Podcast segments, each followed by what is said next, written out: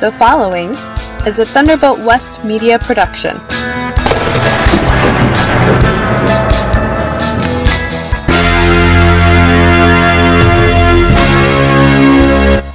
And so we're in the middle of a crisis, and you run out of everything.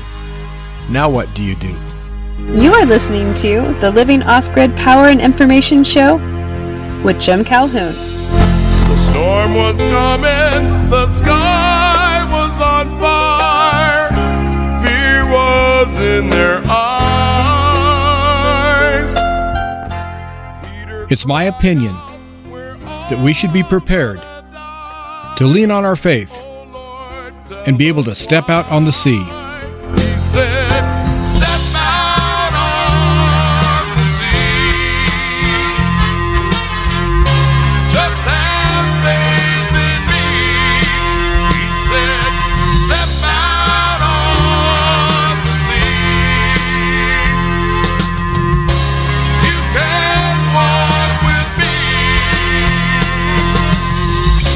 Thanks for tuning in to the Living Off Grid Power and Information Show. I'm your host, Jim Calhoun. This show features off grid topics such as surviving in these troubled times, creating your own power, gardening, homesteading, and other issues related to off grid living. I also seek to educate my listeners about survival and prepping, and I do my best to be a resource as you prepare to protect your family. In this show, I also talk about a wide variety of topics everything from government corruption to chemtrails. I also feel that our constitutional republic is worth saving, so I never miss an opportunity to do my part in helping to save our republic. I have two main goals for this show. Number one, to help you build your faith in God. And number two, to help each listener become as self sufficient as possible. This show originates at the Harmony Barn Studio, located near Hershey, Nebraska, in the United States of America. The Living Off Grid Power and Information Show airs on global shortwave stations WBCQ, Monticello, Maine, on 7490, WTWW, Lebanon, Tennessee, on 5085, and on WRMI, Radio Miami International, Okeechobee, Florida, on 5850. And this show airs on 89.3 FM Key Radio in Osage Beach, Missouri. This show is also available on demand as a podcast on Podpoint, Red Circle, Spreaker, Podbean, and Podomatic. My email address is jim at offgridliving.faith, and I invite you to visit my website, which is offgridliving.faith. Thanks for tuning in, everyone. I really appreciate it. Well, today's episode is going to be all about what if. And I'm going to be talking about running out of things that we think we have plenty of backup. We think that we're well stocked. We think that we've really done well in prepping. But let's say that we had no clue that things were going to get this bad or last this long. What do you do? Well, that's where I'm taking this show. Is I want to answer some of those questions. Now, I want to be right up front and say that I really do feel that we are going to be in one heck of a bad situation very soon. I do want to qualify that by pointing out that I've thought so for about a year and a half, and so far I haven't seen the big event happen. Not yet. But it's getting closer. Step by step, inch by inch, day by day, things just keep eroding. And it's to the point now where we have countries such as Greece and Iran and all sorts of countries near the Middle East or in the Middle East are dusting off their weapons and they're getting their troops sent out and they're positioning tanks everywhere and all it's going to take is one idiot to do something stupid. And if you don't think this leader, this little dictator in North Korea, don't you suppose he wants to go down in history books as the man that started World War III? Well, I think he would love that. I think he's insane. I also think that this puppet in Ukraine that keeps begging for money, the little man in green, I think he's insane also. Then you throw in our Congress and our president and all of his cabinet. They're either senile or evil or both. All it's going to take is one idiot to do something very stupid. And then another idiot is going to do something even more stupid. While we, the people of the world, sit back in horror and watch everything get destroyed. And so the spirit in which I bring this show is not of defeat and not of fear, but ultimate preparedness. So what happens if you have food stocked for, let's say, a year? Let's say a year goes by and all we've seen is death and destruction. We've been without electricity for months. We've been without any ability to buy any supplies for months. And all of a sudden, our stocks that we've been able to save from the marauders is empty. Now what do you do? Or if you stockpiled a bunch of hygiene products and you run out of toothpaste and toilet paper and vitamins and aspirin and now what are you going to do? Let's say that your house has no electricity and it hasn't had for months and winter's coming on. What do you do? What if your water doesn't work? Let's say the power grid is off and you're on municipal water supply and the tank is empty and they don't have any way to refill their tank. Now what do you do? I think we need to start asking these questions right now, and I think we need to come up with some answers. Because I think that the situation in the world, once it goes, it's going to be just a massive explosion because people are just rabid. They're war hungry. These leaders in all these countries, all they can think about is going to war. I've never seen anything like it. And then you see the civil unrest that's happening in almost everywhere across the planet. Protesters in the streets that are cheering a bunch of murder of innocent people. We have an awful lot of people that are out for blood. And people like me that are producers, I have livestock. I am asking myself, okay, everyone runs out of food and they know you have cows. Now what? Are you going to protect your herd or are you going to let your herd get slaughtered and just carried away?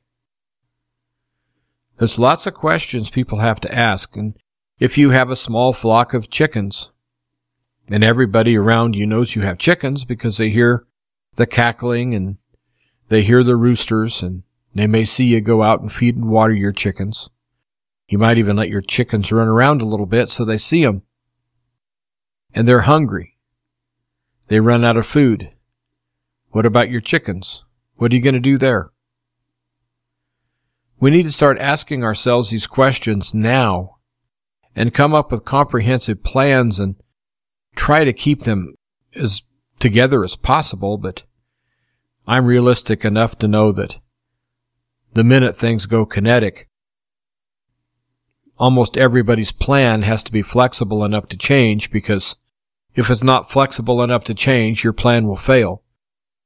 And so that's the first part that your plan has to be is flexible. Very flexible. Because I don't know what's going to hit. You don't know what's going to hit.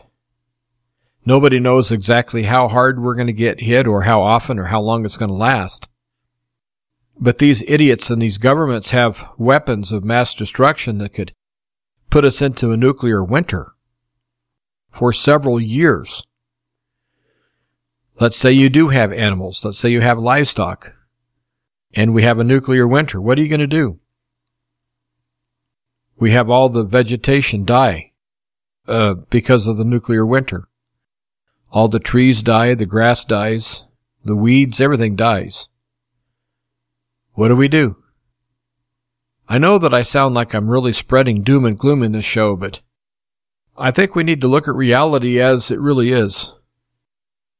And the real world that we're presented with is we have incompetent, evil leadership all across this world.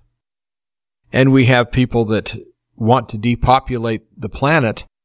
Of course, them and their friends, they're supposed to survive because they're important, you know even though they're not important at all, they sure think so, and they're going to make sure that they're around, but you and me? Nah.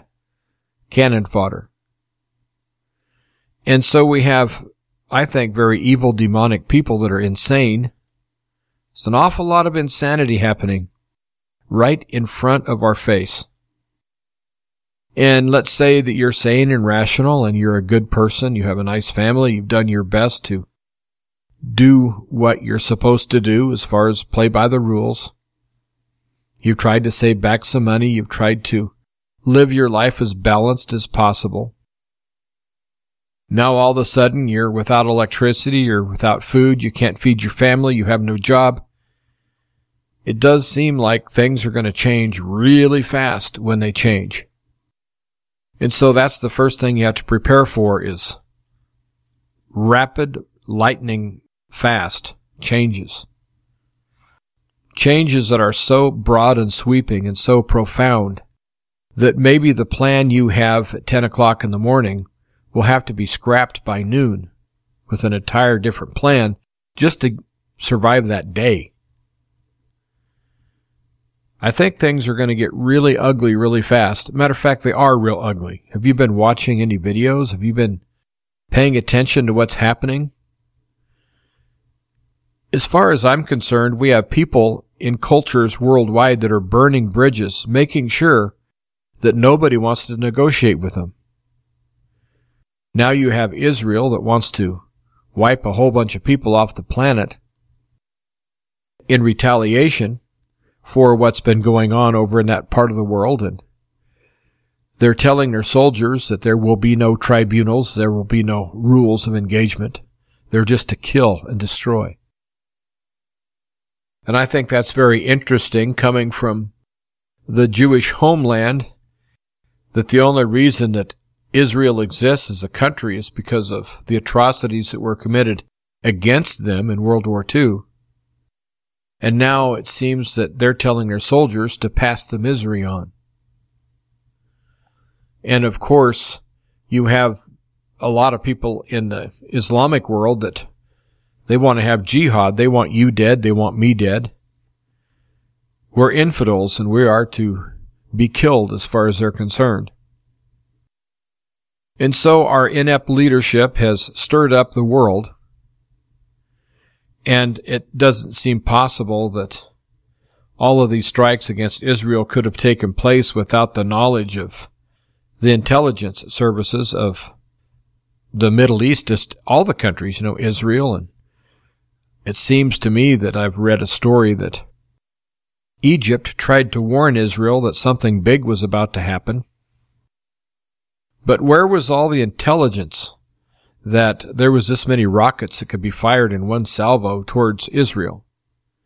Where was the CIA? Where was our military intelligence? Where was Britain's military intelligence?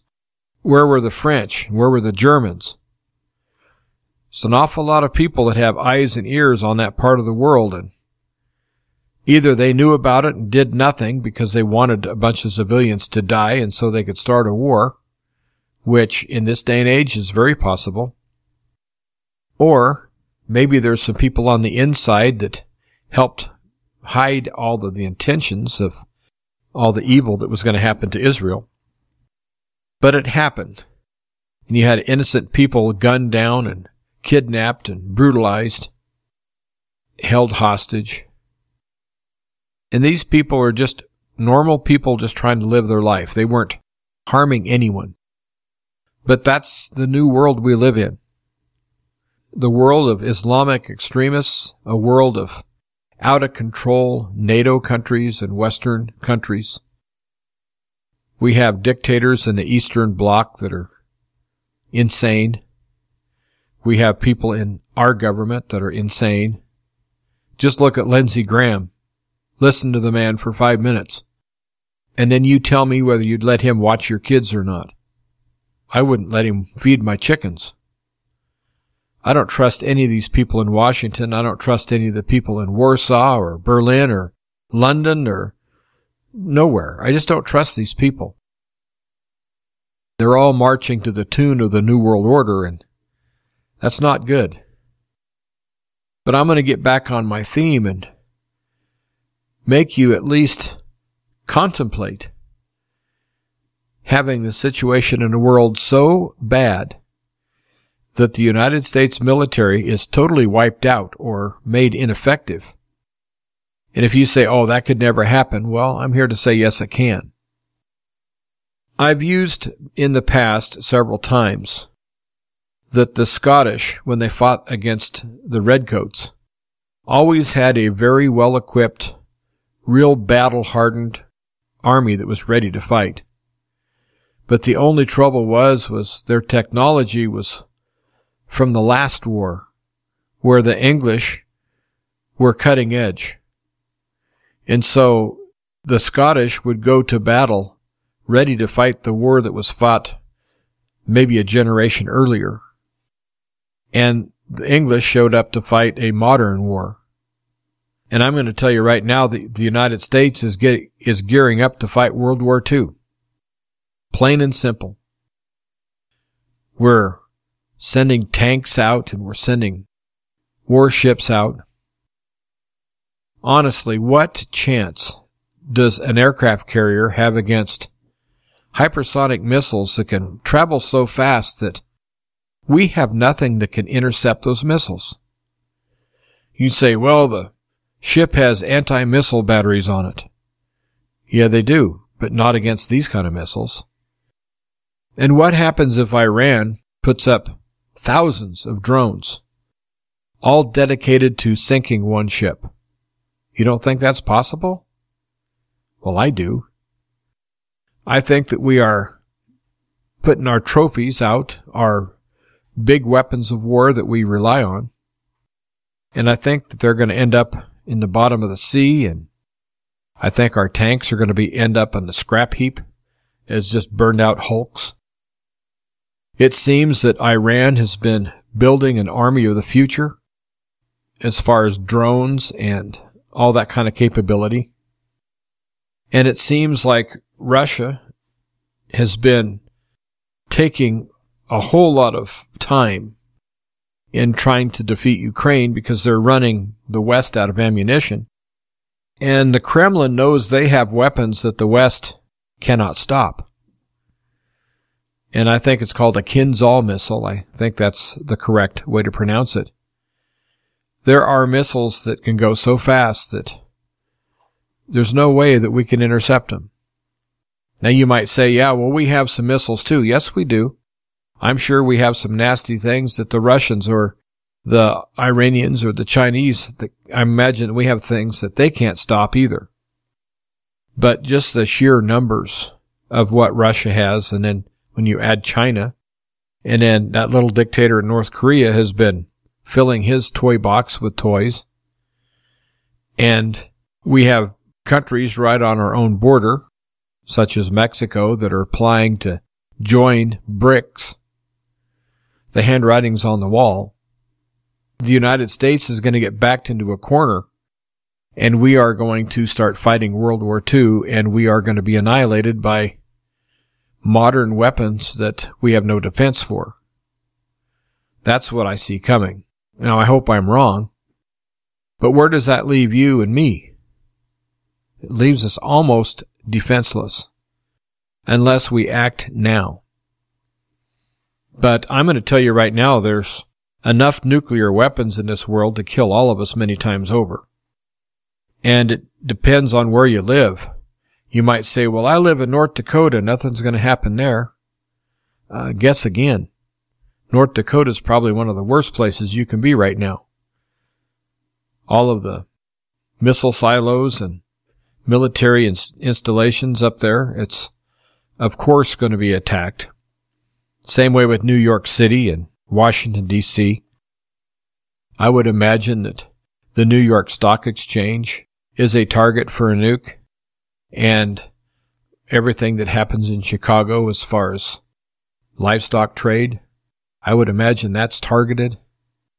I know that I live just four miles away from the world's largest rail switch yard, which around here we call it the hump yard because they put the railroad cars up on a man-made hill and they just use the momentum of the car going down to a series of tracks that have switches and they can break a train up and send all these individual cars many different directions and build new trains. It's huge. It's the world's largest. And if they nuke that, well, of course, there will be very little railroad traffic in the entirety of North America. And so I live in a targeted area. I have family members that live near air bases or oil refineries or different pipelines and so forth. And so it's hard to get away from this. So you can't just spend your life in fear and wondering when the bomb's going to fall on your head. You can't do that, but you're going to have to be prepared enough to know that the damage that this country is going to sustain, if this goes full blown kinetic, which I hope it doesn't, but if it does, and the United States starts getting defeated, I have a feeling that every country that has felt bullied by the United States, and that's the vast majority of countries, are going to turn on the United States. I think we have people that call themselves friends and allies right now, and I'm going to name a name. It's Turkey. I think that Turkey would turn on us in a heartbeat. And a lot of the countries we've helped in Africa, same way. South America, same way. Asia, same way. We probably even have governments in Europe that will blame the United States for pushing NATO as hard as they did when Europe gets destroyed. And if things don't change, if we don't have peace break out, if we don't have someone sane and rational come in and take charge of this mess, then there's a good possibility that Europe is going to be totally dismembered city by city by conventional nukes and tactical nukes. And I think that we've been blustering, and I think Russia's been planning and practicing. And I think that all that we're seeing in the Middle East as far as the violence in and around Israel, I think that's all part of the Ukraine conflict. I think it's all related. I think China and Russia and North Korea, along with probably more allies than what we realize. They'll probably show their true colors if war is ever declared.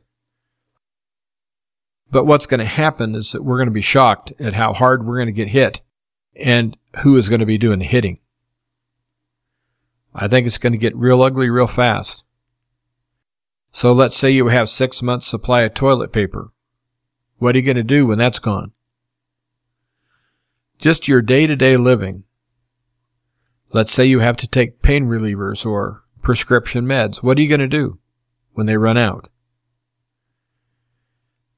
You need to make a list of everything that you are prepping, everything that you're setting aside, hopefully hiding in a good place. Or better yet, break it up and hide it in several places so if, if your stash is found, you won't lose it all. And the way I have done it is I don't stash in one place. I have several different places and each place has one month's worth of supplies. So I've broken up bottles of aspirin and if I have, let's say, canned vegetables, I have the same amount of canned vegetables in each stash. And that way, if I can get to one of them, then I have a month's worth of food right there but it's not good food. It's not anything that you would really want to have. It's just things to keep you alive, beans and rice and other dry things like that that you can store, along with some canned vegetables and canned meat. You can store away some tuna or some potted meat or spam or something like that. And it'll keep you alive. You're going to have to get real creative trying to prepare it to where you can stomach it after a while, but what happens when that runs out?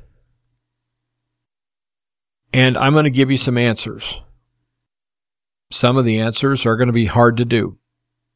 Other answers are going to be impossible for you to do depending on your location. Some of my ideas are going to hit right close to home and you're going to go, yes, that's just what I needed to hear. So a few people are going to get very well served with my information in this show and others, it's not going to do you much good just due to your location. But I mentioned toilet paper. Let's start there. What are you going to do? Let's say you've hoarded a year's supply of toilet paper and a year comes and goes and you've stretched it to a year and a half and we're now on month 20 and you're out of toilet paper. What do you do? There are alternatives you can use, but I don't think that you're going to have a lot of newspapers around and things like that. I really don't think, unless you are saving old newspapers, because first of all, newsprint is on its way out. And second of all, if we have an EMP attack and it knocks our infrastructure out, they're not going to be printing newspapers anymore. And so I think the two best alternatives, and both of them are not pleasant, but I think you need to at least mentally prepare, is use native foliage. And the best thing to use is mullein. Some people pronounce it mullein. And for generations, people have nicknamed that cowboy toilet paper. And actually, it probably works better than toilet paper. And it's, if you have that in your area, just make sure you know where it's growing. And if you don't have that in your area, well, you're going to have to put your mind back when they used to have cloth diapers and had to launder the diapers. And then I'll let you use your imagination from there. But it's not going to be pretty. But you're going to have to prepare yourself, at least mentally. All of these what ifs. What if you run out of water? What are you going to do? Well, fortunately, water can be reclaimed and it can be made drinkable. And you can also capture water in the form of dew and condensation. If you're close to a river, lake, or stream, there are ways to get water. But if we have nuclear fallout, you don't want to be drinking water that's exposed. You see the issues we have here? They're big. They are very big. And if you have a chance to, if you can, drive a sandpoint, if your water table is high enough, and if you don't live in a place where you hit rock almost instantly, if you can drive a sandpoint down to water, you still might have to treat it.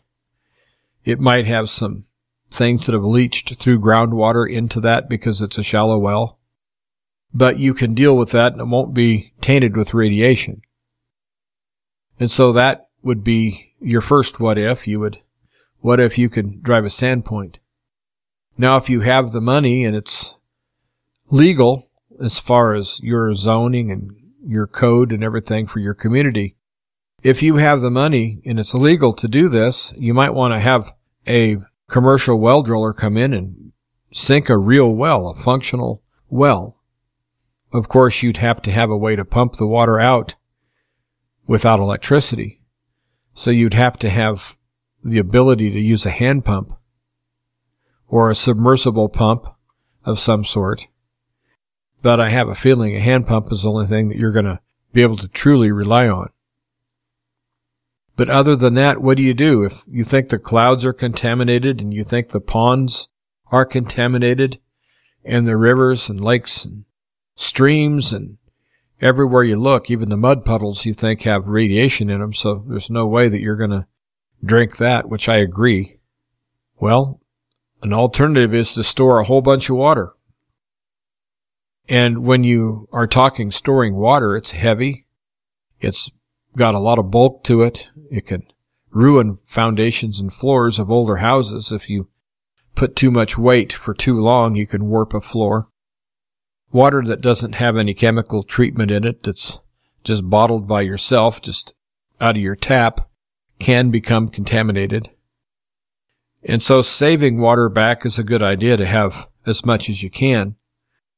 But it might be a better idea to save water in open containers and just keep them topped off. When I mean open containers, I mean you put a lid on it, but I'm not talking about a jar or anything. I'm talking about a, like a livestock tank or something that has a tarp over it. And you wouldn't drink that water, but you could use it for hygiene and washing dishes and washing clothes and things like that. I would call it utility water. You need to have some of that stored back. But you need to have the ability to catch water off of your gutter as far as rainwater. And again, if we have a nuclear war, I don't think you're going to want to be drinking anything that falls out of the sky. I think that we're going to have some real issues there. And so again, that sandpoint would be, in my estimation, your cheapest and best way to go about this. Another thing that you can do if you have property, and again, you have to stay within the codes and regulations of your community, but if you can put in a cistern, that might be something that you would want to do. Now, back in the day, everybody used to build their own cisterns and every old house, every old farm property had a cistern. And I remember as a kid, I would go and crawl in some of these old cisterns because they quit using them. When electricity came in and everyone drilled wells, they didn't need cisterns anymore.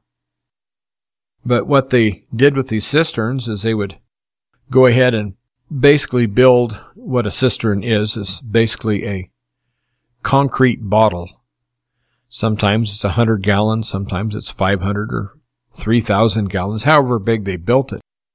It would be kind of like a grain silo under the ground, and it would be right next to a windmill.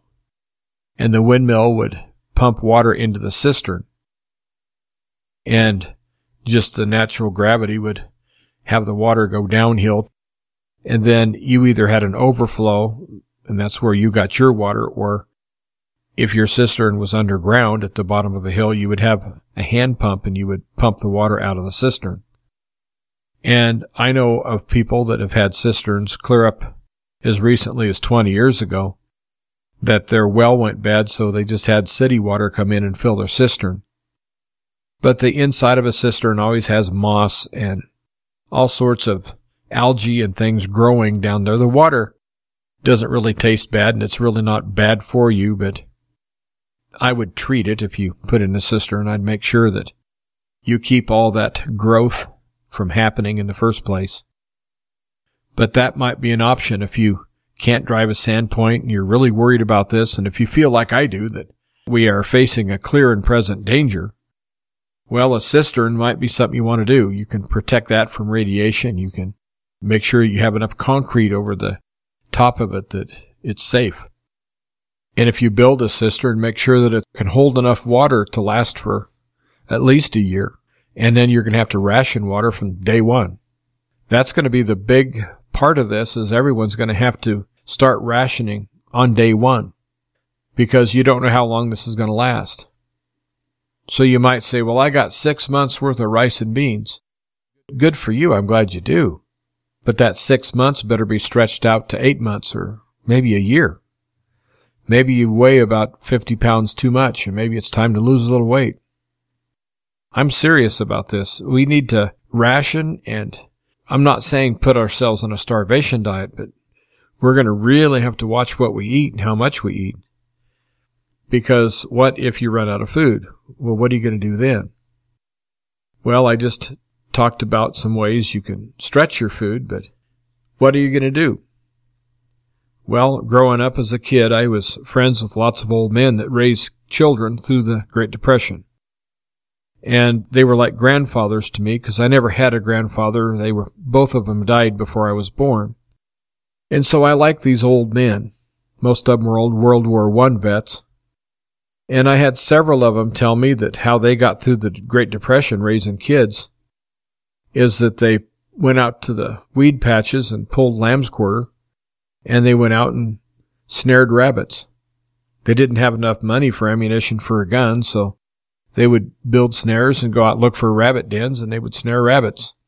And they'd bring a rabbit home and skin it and feed their family and they'd eat lamb's quarter and that would be their meal.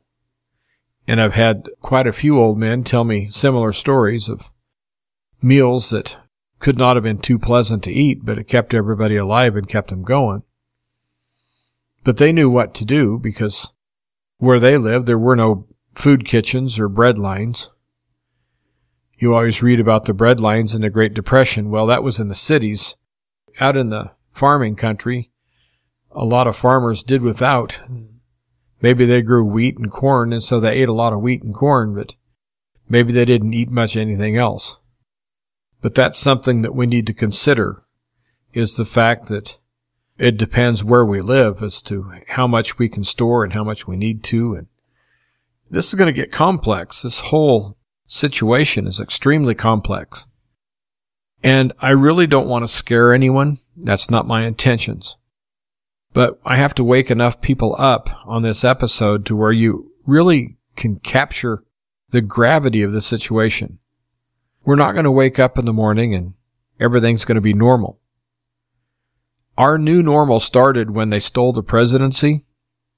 Our new normal started when they started eroding our rights of, of free speech and of assembly, when they started closing down the churches, when they told all of the small town businesses they had to close, but yet people that own the big box stores and the big online shopping enterprises such as Amazon became wealthier than they possibly could have imagined.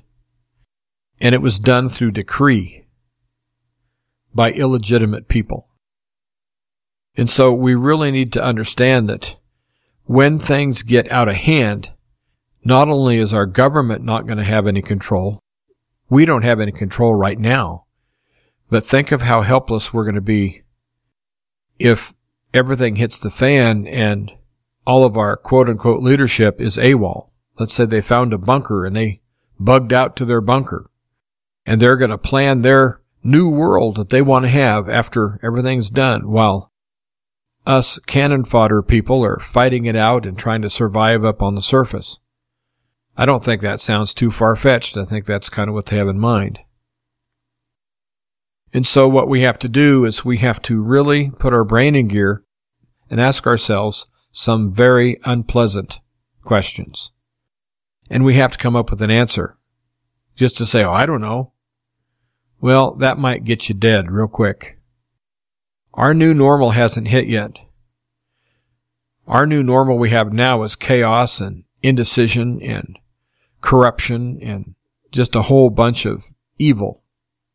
But the new normal that's about to be sprung upon us can be summed up in one word, and that's death. And again, I'm not trying to scare you, but I see it I feel it. And I hope I'm wrong. I hope that a year from now people can say, oh, remember that Jim guy on the radio? Yeah, he's a kook. Nothing would please me more than to be wrong with the feelings I have. I would be the happiest guy in the world to be lampooned for that guy that's wrong. I would love that. But unfortunately, I'm not going to count on that ever happening at least not with the feelings I have on this war going nuclear. I think that there are too many people that are now seriously considering pushing the button. Whereas just a generation ago it was unthinkable. Well, I'm here to tell you right now they're thinking about it. And you and me, we still think it's unthinkable. And so there's something in the back of our head that says, oh, yeah, well, we'll be all right. Someone's going to come in and straighten it all out. They're not going to let it get that bad. Well, I'm here to tell you they've already let it get that bad.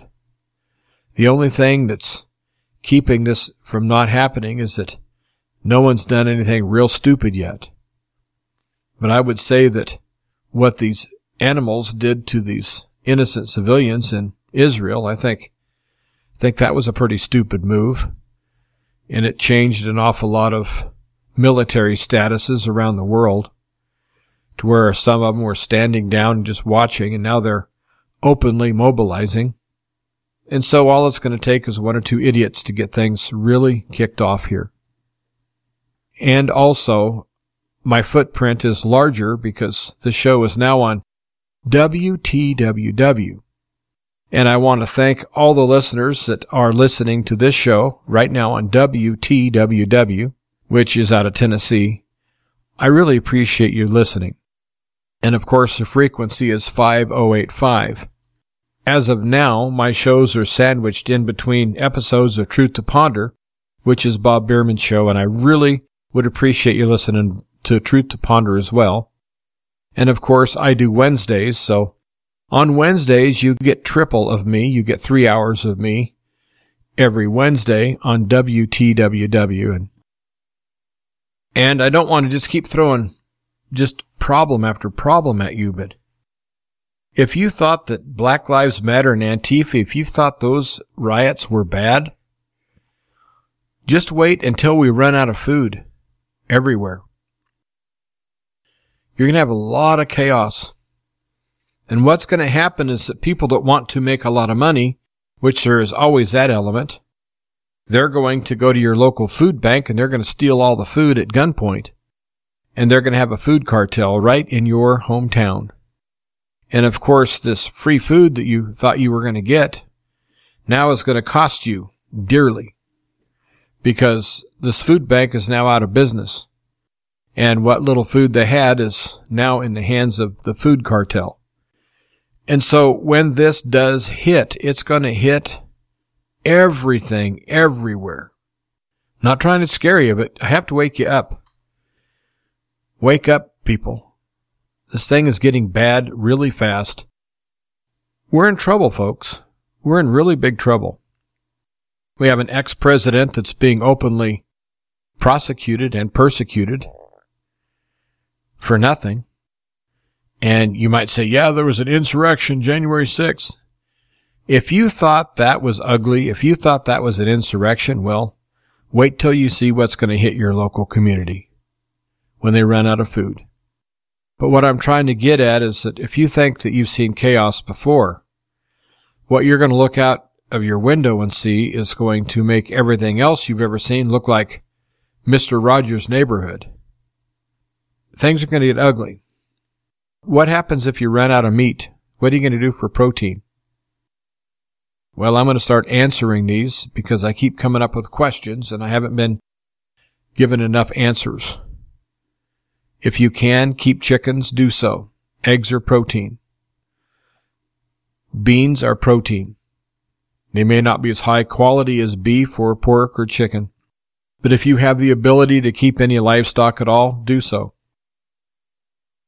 If you don't have any ability or you don't want to stock anything as far as you don't want to raise anything as far as chickens and livestock, spend the vast majority of your money, your prepping money, on protein.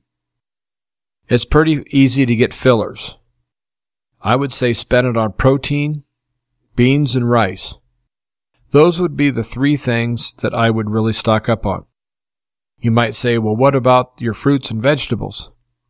Well, I'm very big on foraging. And that's what I would do is I would forage for all of that. But what happens if it's winter?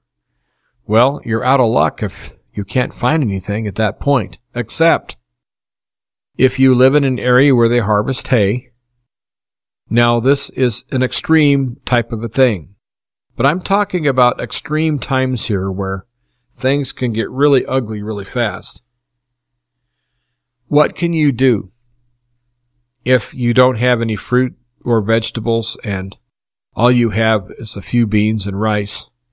And you want to vary your diet a little bit and get some plant enzymes and you want to get some of the nutrients from plants, but yet you don't have any. Well, almost every area in the United States has dairies and different cow herds or milking goats or similar type of an operation. And all these animals use hay. If you can find some clean hay, Make sure you rinse it off really good. But you would simply make tea out of the hay.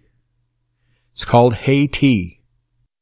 And you might be rolling your eyes saying, Oh God, I wouldn't want to do that. Well, the vitamin A and vitamin C and D and the zinc and everything that's within these plants will not be part of your diet if you're grossed out by thinking of drinking some hay tea. But if you would take that and make, let's say, a gallon of hay tea, and of course you have to rinse it out good because hay has dust on it. And so you would rinse it good, then you would boil it and strain it. And will it taste good? Not necessarily. Will it have nutrients in it? Definitely. And so if you run out of fresh fruits and vegetables, try to find a haystack or a bale of hay. Just make sure that it's not moldy. Make sure that it's as fresh as possible. You don't want to be making hay tea out of two year old hay. You just don't want to do that because you don't want to drink mold spores. But things are going to get really, really complicated. If you're a picky eater and you say, well, I won't do that, well, just prepare to lose a lot of weight. But just a for instance on this hay tea, back before you had commercial milk replacer and people would have a mama cow that would die and they had a baby calf, you had two options. Kill the calf and butcher it and have veal, which I would say the vast majority of people did that. Or you could try to raise the calf on hay tea instead of milk. And so I raised the calf on hay tea just to make sure it would work. And the calf was a little stunted. It did not have the growth. It didn't have the big frame because it didn't get enough of the mother's milk and the calcium and just the bone building nutrients. It didn't get enough for this animal to be what I would say just really prosperous and a top of the line animal, but it did survive and it did grow up to be productive.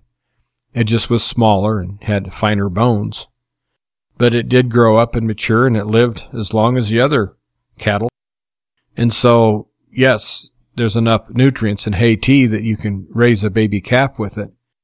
You might say, well, I'm not a calf. Well, I get that, but I hope you get what I'm trying to say is that there are nutrients in almost everything that God has created. A few weeks back, I was talking about inner tree bark and the nutrition you'll find there and cattails and other things I really don't want to get into, but the world is full of different vitamins and minerals and plant enzymes and things that you need from the plant world. What I'm trying to stress is, is that protein is going to be king. And so if you have $100 put $80 into protein and $20 into filler and try to keep that same ratio. And what happens if you run out of food and you have pets? Are you going to eat the pets? Things get bad enough, you might have to. Now, with my rescue animals, there's no way I could do that. And I know you could call me crazy, but, and you might say that I would change my mind out of hunger, but I really don't think there's anything in the world that would give me the strength to actually harm my animals. I just don't think it's in me. I would rather harm myself any day than harm one of my animals, especially in that kind of a permanent way where you're actually doing your animal in. I just, I don't think I could do that. And so what am I going to do? If I am running out of food and I don't have any dog food and I have hungry dogs, well, I'm already encouraging my dogs to hunt. And I like to have rabbits and different small animals on the property. I don't like to see them get hunted. But I think that my dogs need to learn how to do that. And so while I'm not encouraging that, I'm not stopping them, which in the past I would always yell at the dogs if they got on the scent of something. I would change their mind about chasing anything, but one of my dogs caught a big cottontail yesterday and it was a fresh kill. I could tell that because I went to see what the dog caught and the dog was just in the process of finishing off this cottontail as far as making sure it was dead. And my first thought was to go scold the dog and, and I thought, no, that might be the only thing this dog is going to have if enough stupid people do enough stupid things. And so in my case, I'm going to encourage my dogs and cats to use their natural instinct. And also, I know how to make homemade dog food with rice and corn. And most of the cheaper dog food is corn based anyway. And if you save your drippings, if you have some lard, if you cook some rice or make some cornmeal mush and put some lard in it, it will not give them all the nutrients they need, but it'll keep them alive. It'll keep them fed. And I would say that if you can go to a farmer's co-op, a grain elevator, if you really think things are going to get bad, I would buy 40 bushels of wheat or 40 bushels of corn. It'll cost you a little bit, but it won't be that bad. And then you'd bag it up. And if you have a feed store that bags feed, if they sell corn, cracked corn, or wheat, just buy it in 50 or 100 pound bags. Make sure you keep the weevils out and all the insects. Make sure you keep it in airtight containers. But you can feed an awful lot of people with 40 bushels of wheat, 40 bushels of corn. Of course, it's going to take the room in your garage or your attic or your basement, or you, know, you might even have to rent a storage facility for it. But if you're really worried about starvation due to stupidity of mankind, well, there are ways to do that with a limited amount of money. And so I'd say beans, rice, wheat, corn, but I would still put most of my money into protein. And if I had $20, I would buy a chicken or two that's producing any day over buying a couple dozen eggs. If you can keep that hen or group of hens producing, well, then you're going to have a protein source. And getting back to the pets, if you have pets and you run out of pet food and all you have is rice and cornmeal and if you can break an egg into that, if you don't have any lard, that will do well as a replacement for the lard. But if you have lard and you have an egg, then you have the basis of a fairly decent animal food that dogs and cats will eat. It'll have some protein, it'll have some fat, and it'll have everything that the corn, rice, or wheat will give as far as the nutrients there. And so you're going to have to play the what if game. What if you run out of aspirin? Let's say that you have chronic pain. What are you going to do? Willow trees, cottonwood trees. Locate them in your area or poplar trees, but cottonwoods are better than poplar, but they're out of the same group.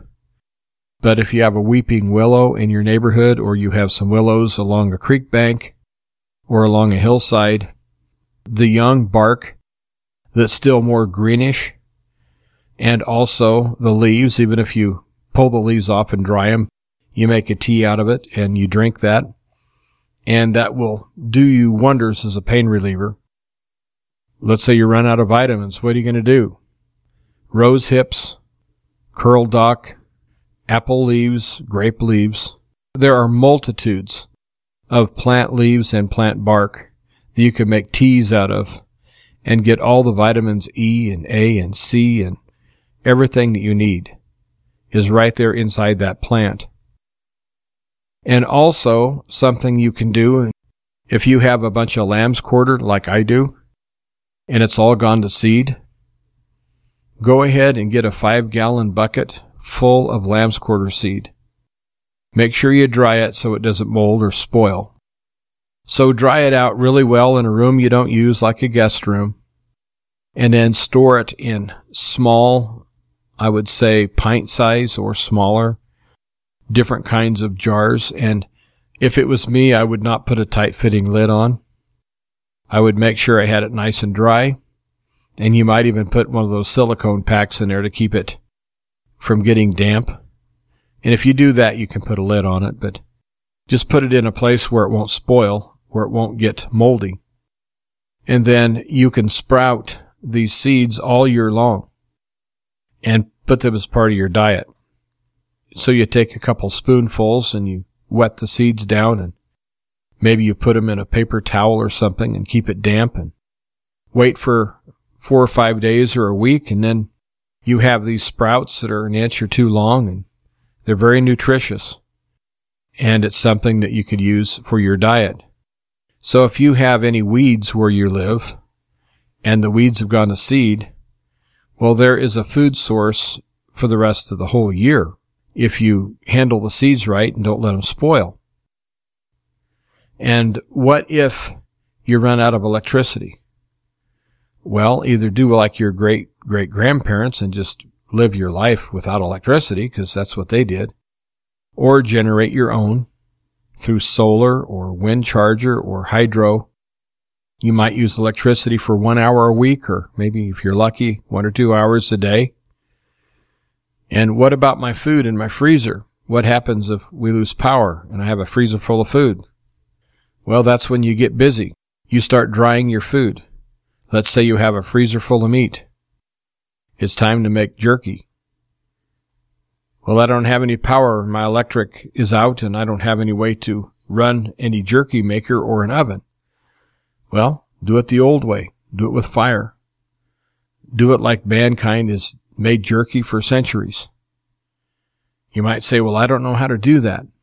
My answer is very simple to you. Learn.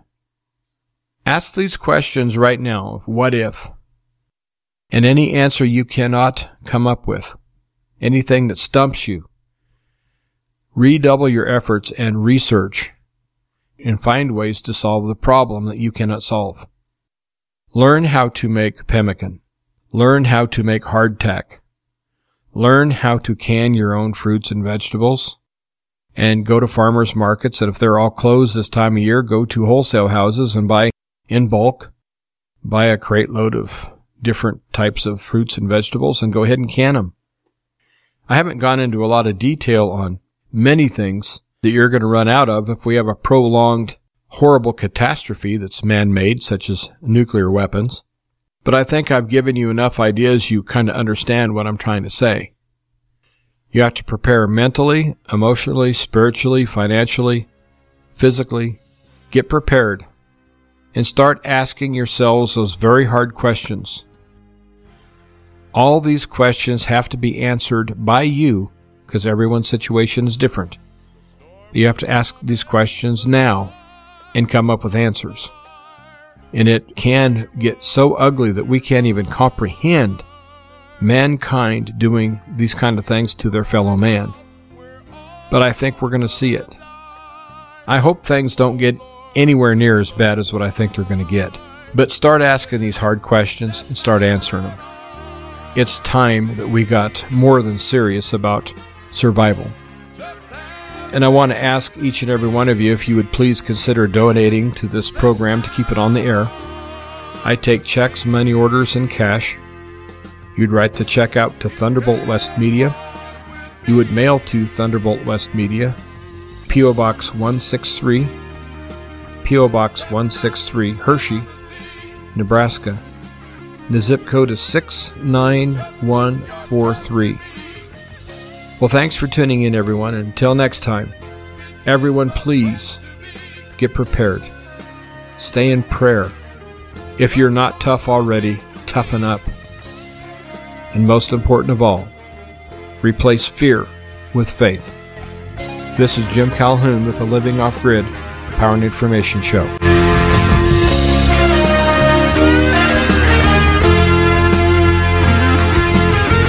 The song Step Out on the Sea is performed by Britt Small and Festival.